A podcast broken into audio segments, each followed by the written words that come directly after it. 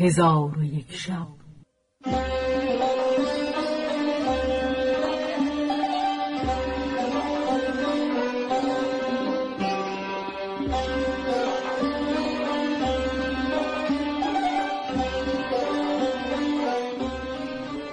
داستانهایی برآمده از ژرفای تاریخ و تمدن و فرهنگ مشرق زمین.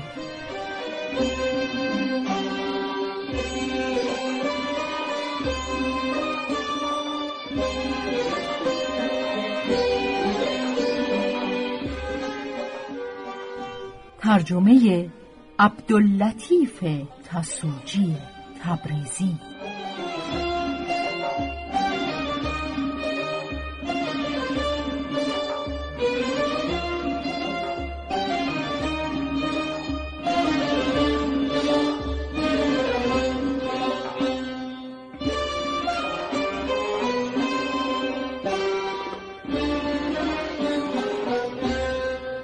چون شب شست و دوم برآمد.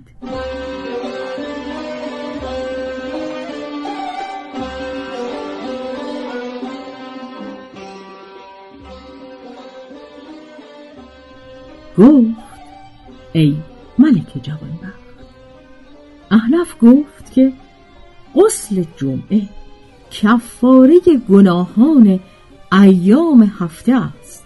معاویه پرسید که رای تو چیست؟ هرگاه با کسی از قوم خود ملاقات کنی. گفت از شرم سر به زیر افکنم و بر سلام مبادرت کنم و آنچه را که به من سود ندارد واگذارم و سخن کم گویم. معاویه گفت رای تو چیست اگر با امثال خود ملاقات کنی؟ احنف گفت اگر سخن گوید به گوش دارم و اگر بر من جولان کند من جولان نکنم. معاویه گفت رای تو چیست؟ اگر با عمرا ملاقات کنی. احنف گفت سلام کنم و منتظر اجابت شوم.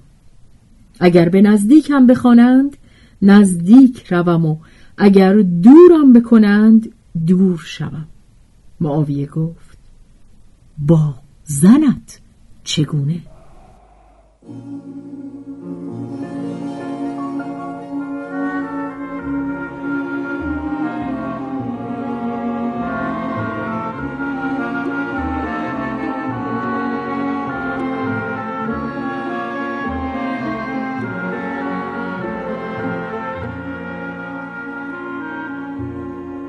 احنف گفت ای خلیفه مرا از جواب این معاف بدار. معاویه گفت سوگندت حمیده هم بازگو. احنف گفت خلق را نیکو کنم و با ایشان مهربانی ظاهر سازم و نفقه فراوانش دهم که زن را از پهلوی کج آفریدهاند. معاویه گفت رای تو در جماع چگونه است؟ گفت با او سخن گویم تا به سر میل بیاید و مغازله کنم تا به طربش بیافزاید آنگاه مجامعت کنم. اگر نطفه در مشیمهش قرار گیرد بگویم خداوندا او را فرخنده ساز و سنگ دل مساز و به زیباترین صورت صورت بخش. پس از آن برخواسته وضو بگیرم. پس از آن دستها بشویم و آب بر تن خود بریزم. پس از آن نعمتهای خدا را شکر گویم. معاویه گفت نیکو جواب گفتی. حاجت خود از من بخواه.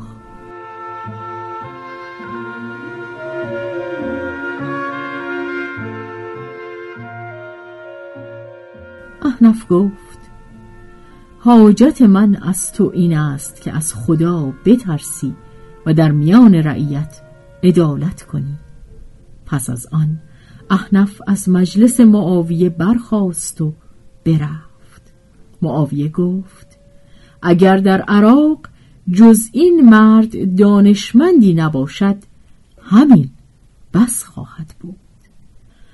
پس نسخت و زمان گفت این شمه بود از باب ادب. چون قصه به دینجا رسید بامداد شد و شهرزاد لب از داستان فرو بست.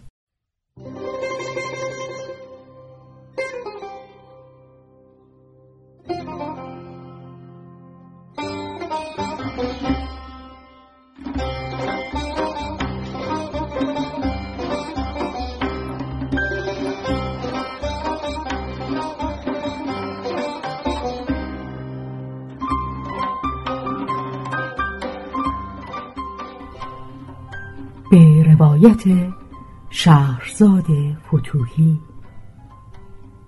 تنظیم از مجتبا میرسمی